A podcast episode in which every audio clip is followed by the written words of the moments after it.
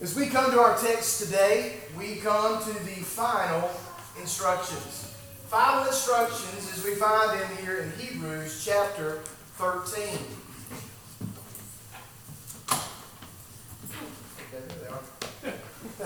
Hebrews chapter 13 is where we will find ourselves today. So if you will make your way uh, there to Hebrews chapter 13.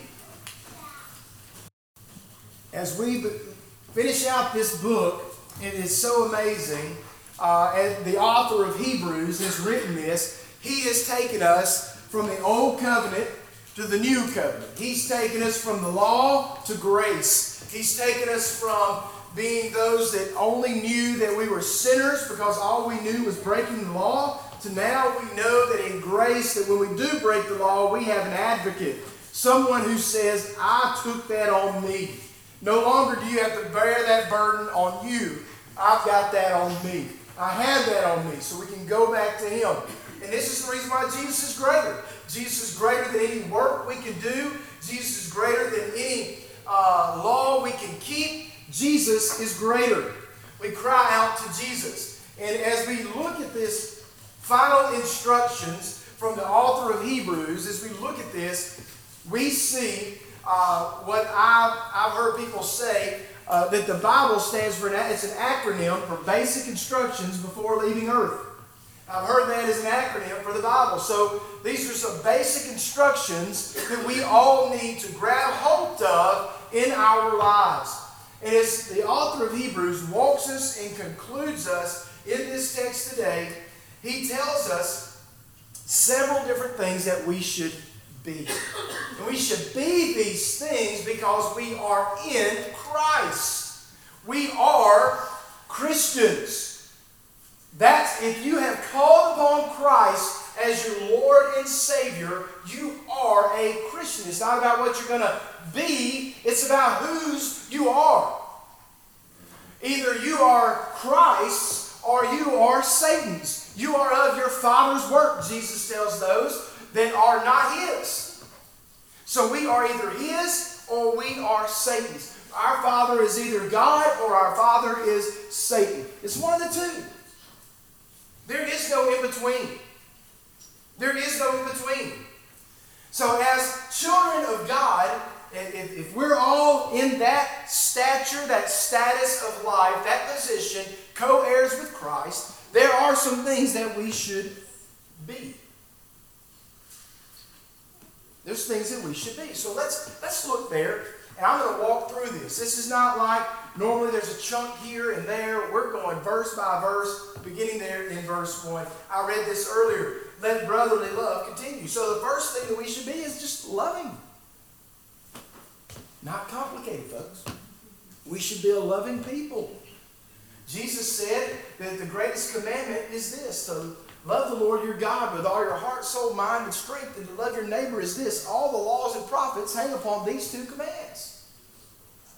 All the laws and prophets hang upon loving the Lord our God with all of our heart, soul, mind, and strength, and our neighbor as ourselves. Our closest neighbors, obviously, are those within the home, but then it should be our church family.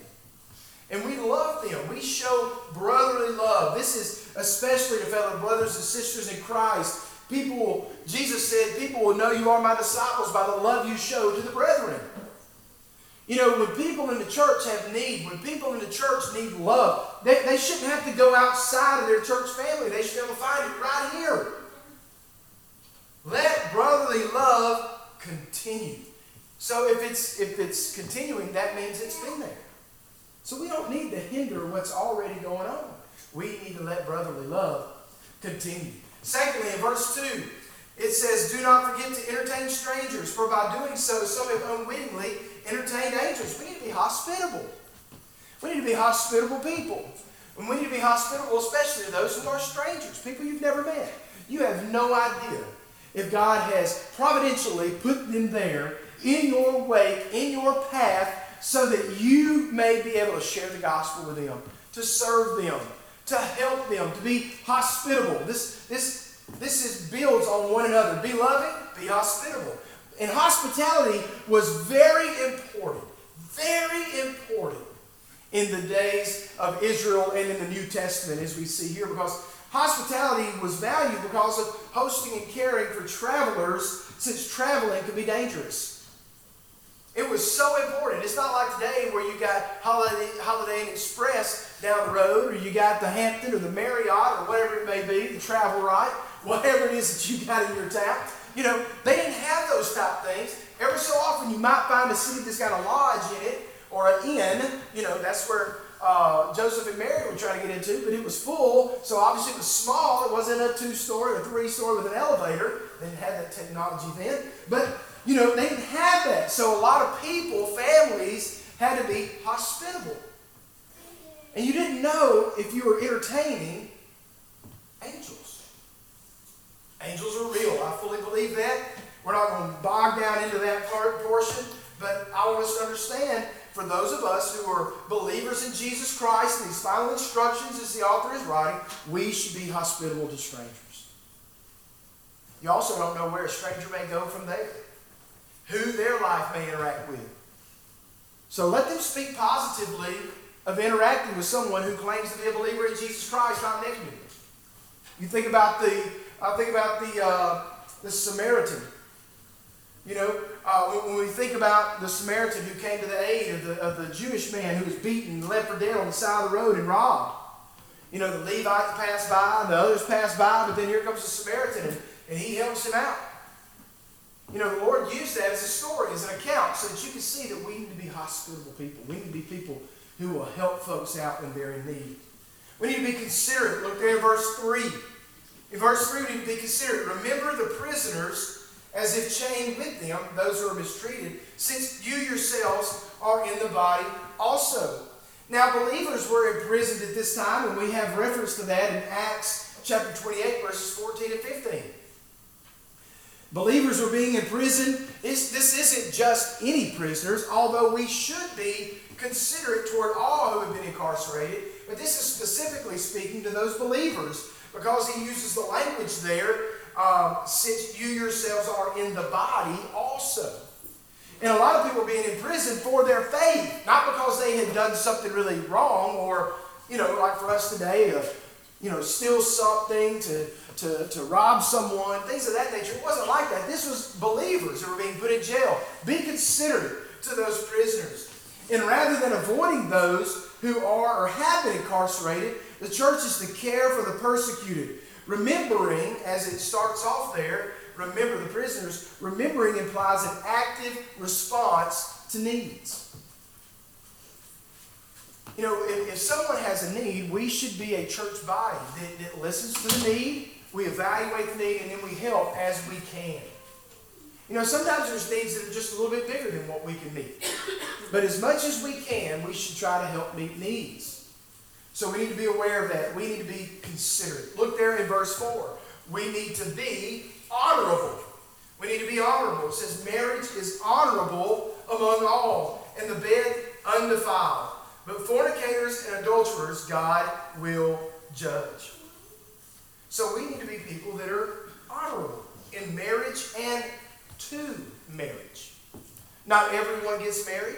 Not everyone at a certain season in their life are married but maybe they have been, maybe at some point in the future they will be. We need to honor marriage. Marriage is between one man and one woman. That's marriage. We honor that. Anything outside of a biblical context of marriage, as was defined in the first book of the Bible, in Genesis, is defiling marriage. Now, I'm not going to stay here a long time, but I could, I could. Boy, I could stay here all day and preach on the atrocities, the sinfulness of our nation today, and how they have defiled and how they have tried to destroy godly, biblical marriage. But we need to be we need to be honorable in marriage and to marriage. And it says in that passage of scripture, but fornicators and adulterers God will judge. And judging of sexual immorality, that equals anyone who engages sexual conduct outside of marriage between a man and a woman. That's any marriage, any, sexual interaction outside of the confines of a man and a woman in a biblical marriage. That's sin. Period. Period. And so we need to be honorable as Christians. We need to honor marriage in it and to it. For believers, this judgment would be would bring discipline and judgment in this life. There will be discipline and judgment in this life for defiling the marriage bed.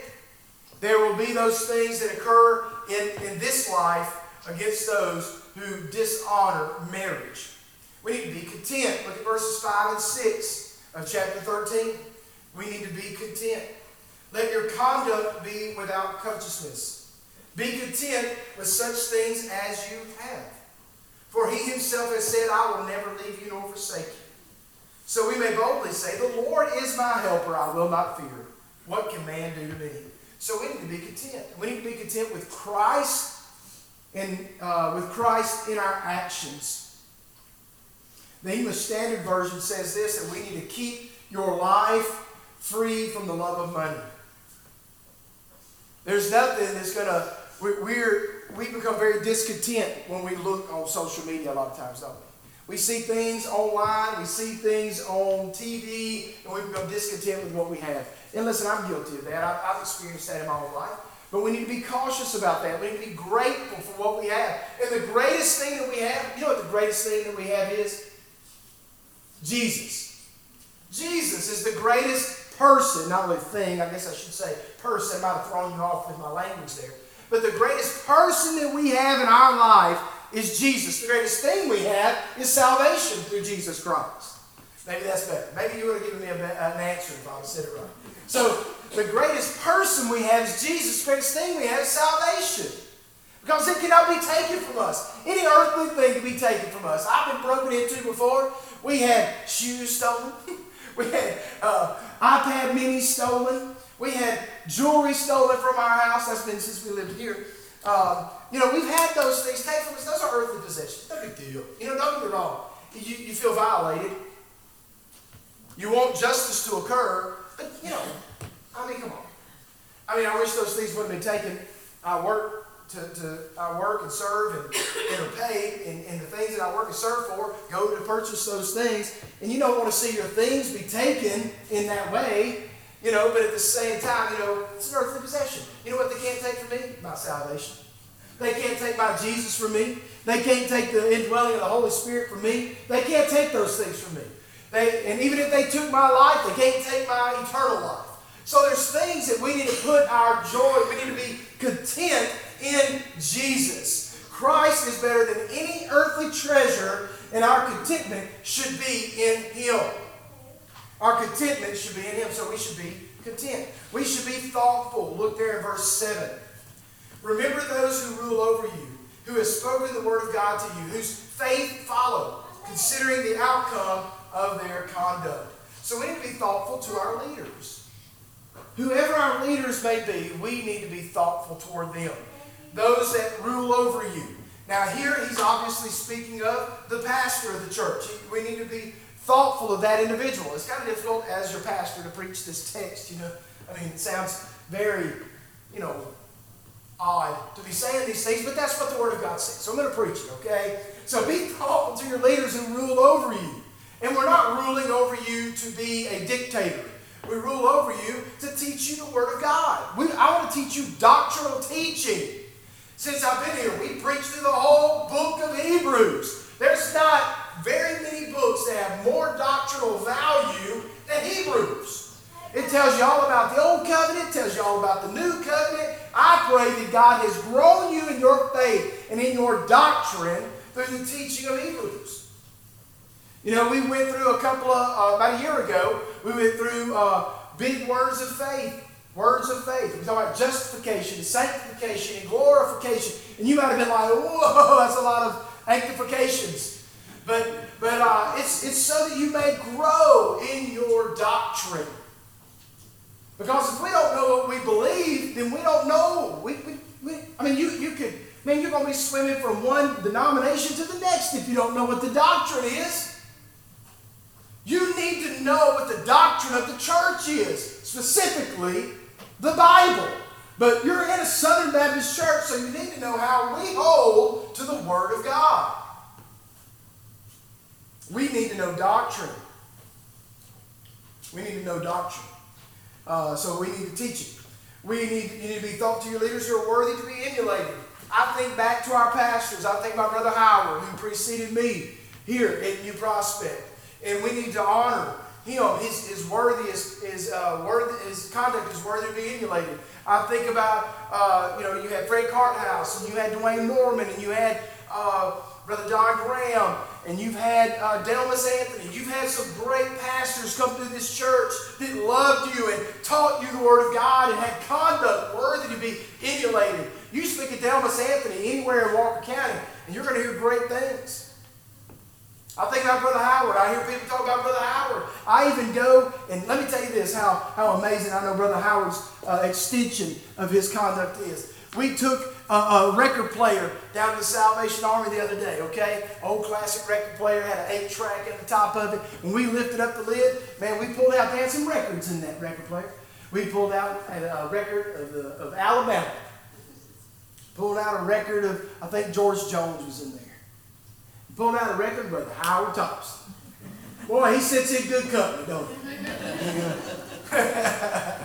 but you think about you think about these that have led this church, this body, and, and their conduct is worthy to be emulated. We need to be thoughtful of those. We need to be thoughtful of our leaders who do those things. We need to be confident, which is where our anchor is, right here in verse 8.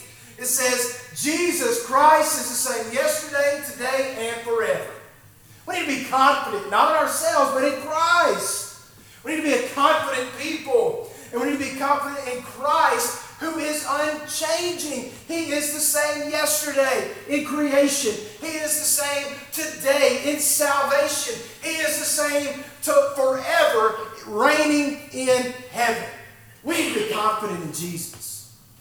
Not confident in my work, not confident in me, not confident in my accomplishments, but confident in Christ. We need to be confident in Him. And when we're confident in Him, we need to be studious. We need to be studious. Look at verse 9. Do not be carried away by various and strange doctrines, for it is good that the heart be established by grace, not with food, which have, which have not profited those who have been occupied with them. So we need to be studious. That means that we need to be people who study the Word. We need to be people who study the Word. We need to know. I kind of went a little deeper into doctrine on the be thoughtful part, so I won't spend as much time here. But we need to be studious in the Word through doctrine and grace because we always need to be uh, uh, watchful of hearsay in the church. That's the reason why I preach doctrine. That's the reason why I preach through many times I'll preach through books of the Bible or large portions of the Bible so that there's not this out of context snippet where I'm just pulling out this little bitty bit and telling you what you should believe on one passage of Scripture in the Bible that may be obscure. Like talking with the students this morning. You know, all those name it and uh, name it claim it, blab it and grab it preachers, they want to tell you if you tell a mountain to move, it should go in motion. If you want a new car, you know, Oprah, everybody gets one. You know, you be, know what doctrine says. Know the Word of God. And, and hopefully you studied that in your Sunday school lesson, talking about, you know, when mountains get thrown into the ocean. Uh, you ask that in Jesus' name, it'll be done for you. And it's not talking, I mean, it's, it's talking about desiring the things that Jesus wants. And when you pray, you ask for the things that Jesus wants, that's your will. And when your will matches the will of the Father, then yeah, it's going to happen. It may not be that moment. It may not be that day, that month, that week. But the Lord will answer that prayer. We just got to be, be uh, studying and know the Word of God. Secondly, about being studious is this. More specifically, he mentions this about food. For it is good that the heart be established by grace not with foods which have not profited those who have been occupied with them. Special foods are of no benefit. Okay? Now, I'm not telling you not to have a good diet. I mean, you have a good diet. But it's talking about like doctrine based on food. That's crazy. It's nonsense. And so, like, more specifically, he's talking about the food. Christ, the Christian altar is better than the food of the tabernacle. The Christian altar is better. So we need to know the Word and to know what's best, and to know the Word and to know what's best. That's grace. That's grace. We need to be prepared. Look at verses 10 through 14. Verses 10 through 14. It says, We have an altar from which those who serve the tabernacle have no right to eat. For the bodies of those animals whose blood is brought into the sanctuary by the high priest for sin are burned outside the camp. Now listen to that language outside the camp. That's, that's outside is referenced several times. Therefore, Jesus also, that he might sanctify the people whose own blood suffered outside the gate. Therefore, let us go forth to him outside the camp, bearing his reproach. For here we have no continuing city, but we seek the one to come. Seek the city that is to come. So, the sacrifice of the Old Testament was outside the camp. Christ was sacrificed outside the city. And we too will suffer reproach outside the acceptable cultural centers of our world. So be prepared to cope and carry the burden of the reproach of Christ. Unlike most Old Testament offerings, uh, the Day of Atonement sin offering could be taken by the priest since it was burned outside the camp. However, all Christians partake of the Christian altar. And going out to Christ is representative of leaving the world behind and its approval for embracing the reproach of Christ. Between the time that we see this city, as it concludes in that verse, where it says, um, uh, For here we have no continuing city, but we seek the one to come. We do have a city that, that will come, a new Jerusalem, and a new, a new earth, and a new Jerusalem. A new city is going to come. So between that time, between now and then, we're going to have to suffer the reproach of Christ in this life until either God calls us on to heaven by taking our last breath or by Christ returning for us. One of the ways, that's how we're, we're going to have to suffer the reproach of Christ along this walk of life. We've got to be prepared. We've got to be prepared for that reproach that comes. We need to be worshipful. Look there, verses 15 and 16. Therefore, by him, let us continually offer the sacrifice of praise to God. That is the fruit of our lips, giving thanks to his name. But do not forget to do good and to share. For with such sacrifices, God is well pleased. We need to be worshipful. We need to be people who worship the Lord in spirit and in truth. And to worship is to praise and to serve. We can go back and look through various passages of Scripture, specifically in Psalm. This language is used Psalm 50, verse 14 and verse 23, Psalm 107, 22, and Psalm 116, 17 all talk about how uh, we should continually offer the sacrifice of praise. That phrase, sacrifice of praise.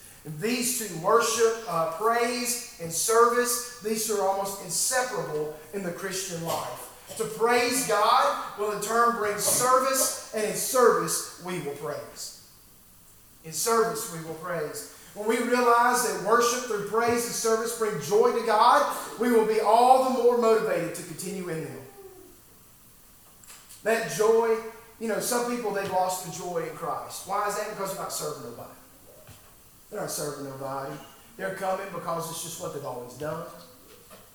They're coming because they feel like they got to check a box. Listen, when you start serving somebody, when you start serving the Lord, your joy will return to you. But when you just see church, when you just see things as, oh, I've got to do this, I've got to go, I've got to be at Sunday school, you know, you know, I should come for Wednesday nights. You know, it's just a checkbox. You're, you're going to lose your joy in the Lord. But if you'll serve somebody, if you'll serve somebody, quit looking for somebody to do something for you and you start doing something for somebody else, you will find joy in the Lord. You'll find it. We need to be worshipful. We need to be beneficial. Look there, verse 17. We need to be beneficial. Obey those who rule over you and be submissive, for they watch out for your souls as those who must give an account. Let them do so with joy and here it is, not with grief, for that would be unprofitable for you.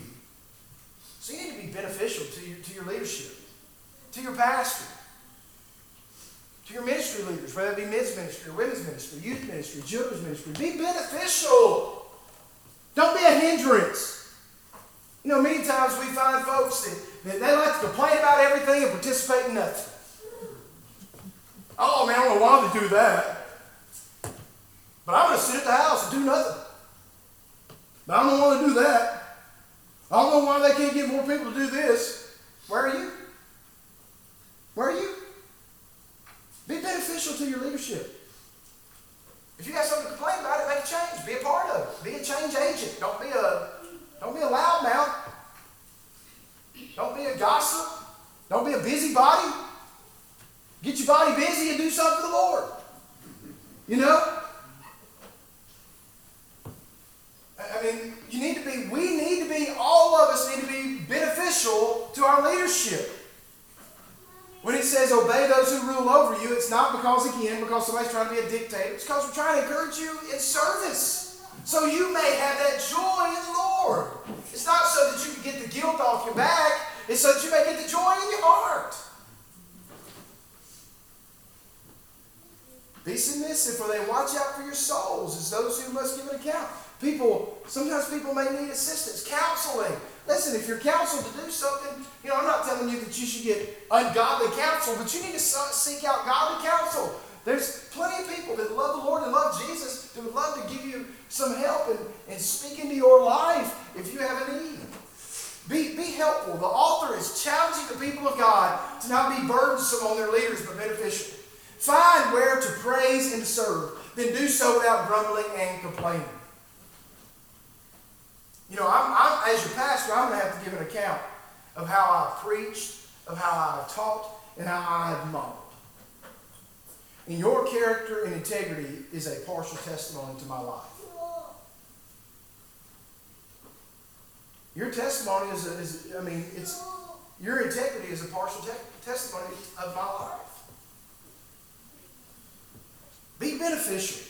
Be beneficial to your leadership, to your church, be beneficial. One way you can be beneficial is to be prayerful. Look at verses 18 and 19. Verse 18 and 19. Pray for us, for we are confident that we have a good conscience. In all things desiring to live honorably. But I especially urge you to do this, that I may be restored to you the sooner. Pray for us. And he says, I especially urge you to do this. Pray for us. Be prayerful, church. Be prayerful. Be prayerful for those who are mission minded. Those who go out in the name of Christ need prayers. We need to be lifting up those who have an evangelistic spirit and a missional mindset. We need to be lifting up those that are mission minded. We need to be lifting up everybody. You know, when, when you're about doing anything around the house, lift up a prayer for your church family. Lift up a prayer for me as, as, as the pastor of this church. Lift up a prayer for Donald as he is planning and organizing and getting things prepared for the choir and for, for to lead y'all into our time of corporate worship. Be praying for him. Pray for Misty as she's organizing and planning for the children. And all of our committees, our youth committees, our children's committees, our, all these different committees that are serving, pray for them. When you're at home, many of you have been in this church for a long time. Think about where people sit across these aisles when you're at the house. Think about it in your mind and say, Lord, I pray for so and so. I pray that this bench, I look at it, one, two, three, four, five. The fifth bench ain't got a single person on it. Say this week, Lord, I pray for the fifth bench to be filled up. Lord, I pray that the front pew, that everybody will, will be so full that somebody's got to sit on the front pew. Somebody's got to sit in the splash zone. You know what I mean? Somebody's got to be down here. I pray for somebody to, to fill up this row right back here. And, I mean, just pray. Pray. That is, that is what God wants to hear from his people. Let me tell you what happens when you pray. Things change. People get saved. Even people that you're like, how in the world can they get saved? I got this email from the International Mission Board. And this is what it said. And I'm going to abbreviate some. This is a story, it's an account of two missionaries who are in Colombia.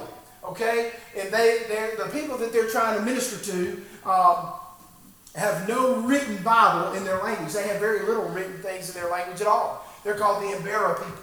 If you look at my truck out there, there's a sticker on the back of it that says, Pray for the Embera people. At Fuge Camps this summer, that was something they focused on, one part of their mission. Well, there's the, a couple named Travis and Beth and they served as missionaries in Colombia. And having already learned Spanish, they felt called to work among the Embera people, an indigenous people whose language is undocumented and unknown to outsiders. Travis and Beth have a great desire to bring the gospel to the Embera people. The language barrier has been one of their greatest challenges, obviously. For years, Travis has worked to learn the language, his only help being an Embera man who knows some Spanish. So Travis has worked relentlessly to record conversations with the Embera people so they could turn their words into lesson plans for future language learning. And after several years of practicing among the Embera people, Travis was able to share some of the stories and teachings from the Bible. And as a result, a woman named Sarah expressed her belief in Jesus and desire to be baptized. That's awesome, folks. That's awesome, folks.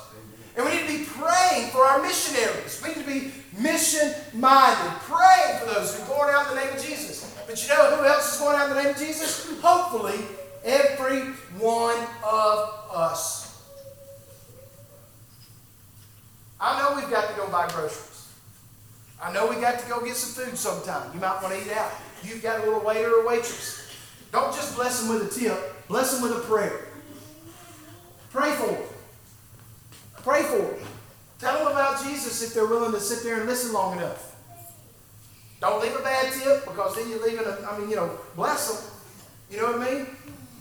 Take care of your folks. Okay? But you know, we need to be prayerful people, looking for opportunities for people to come to faith in Jesus Christ. We need to be sanctified. We're sanctified by God who raised his son. We're sanctified in Christ for the work of Christ. And we're sanctified, and the purpose is to be set apart and equipped with all we need to do God's will. Look at verse 20 and 21.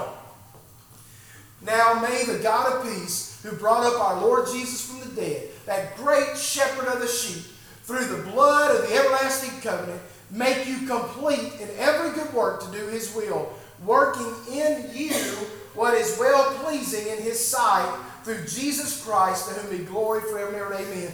So we need to be sanctified in Christ for the work of Christ. That's who we need to be sanctified in. And, and when we're sanctified and set apart in Christ, we will then be doing the work of Christ. It'll please Him. It'll, uh, it'll, it'll be well pleasing in His sight. And He is the great shepherd of the sheep, it tells us there. It says, um, Now may the God of peace who brought up our Lord Jesus from the dead, Romans 10, 9 and 10, I'll quote that in a little bit, but um, Romans 10, 9 and 10, who is this Jesus Christ that he raised from the dead? He's the great shepherd of the sheep. We read about him in Psalm 23. The Lord is my shepherd. I shall not want. He makes me lie down in green pastures. He leads me beside still waters. He restores my soul. He leads me in paths of righteousness for his name's sake. And even though I walk through the valley of the shadow of death, I'll fear no evil, for his rod and his staff comfort me. And you prepare a table before me in the presence of my enemies. You anoint my head with oil. My cup overflows. Surely goodness and mercy shall follow me all the days of my life, and I shall dwell in the house of the Lord forever. He is the great shepherd of the sheep. That's who Jesus is. No longer is it the law, it's the Lord. No longer is it the law, it's the great shepherd. He's the one who goes out and gets us when we walk away. He's the one who uh, disciplines us with that rod and that staff to bring us back. He's the one who defends us with a rod and a staff to make sure that no wolves gets us. That's who he is. He's the great shepherd. He's the author and the finisher of our faith, as he talks about. He's going to make you complete in every good work to do his will, working in you what is well pleasing in his sight. He is the author and the finisher of our faith. And he has made us as his workmanship, created in Christ for good works. We need to be sanctified. We need to be set apart and different. We need to be persistent. Look at verse 22. And I appeal to you, brethren, bear with the word of exhortation, for I have written to you in few words. Now, you may argue with that, considering the fact that I preached for 16 weeks through Hebrews. That's not few words. But he's encouraged them, and he's trying to tell them, look, bear, look at that, that middle portion of that scripture says, bear with the word of exhortation. Bear with it. You need to be persistent. When things are hard, stick with it bear with it. Bear with the word. When doctrine is hard, when, when, when standards are high, bear with it. Don't compromise on the doctrine. Don't compromise on the standards. We need to be persistent. We need to bear with the word of exhortation. And that exhortation is this entire book. I've written to you in a few words. He's saying, stick with it. Go back to it. Understand the value of the old covenant, but be grateful and thankful for the new covenant. Be grateful and thankful for the new covenant. Be persistent. And finally, be welcoming. Look at verses 23 through 25. And I appeal to you, brethren. Uh, excuse me, I'm, I'm looking at 22. 23, excuse me. Know that our brother Timothy has been set free, with whom I shall see you if he comes shortly. Greet all those who rule over you and all the saints. Those from Italy greet you. Grace be with you all. Amen. We need to be welcoming. He's telling, look, the author's saying, look, when, when Timothy gets set free, my plan is to be with him and come see you. And when I come to see you, greet all those who rule over you and all the saints. Be welcoming. Greet them all. Tell them thank you. Give them a hug. You know, back then, you know, it's kind of like I think about when I go to Brazil. They give you a hug, they kiss you on either side of the cheek, you know, all that kind of stuff. You know what I mean? I think about think about being welcomed in that way. And he said, be welcoming. And other leaders will come and encourage and challenge you. Welcome them with blessing and honor. Welcome them with blessing and honor. Greet those who rule over you. Those from Italy greet you, and grace be to you all. So, in conclusion, this is what I want you to know. This is who we need to be. We need to be people who are loving, hospitable, considerate, honorable, content, thoughtful, confident, studious, prepared, worshipful. We need to be beneficial. We need to be prayerful, sanctified, persistent, and welcoming. This is who we need to be. This is what needs to be named of those of us who have come to faith in Jesus Christ. This is who we need to be. I pray today that that is what is named of you. I pray that as we have walked through this, you see the value in being a child of God, and in that being a child of God, be those things.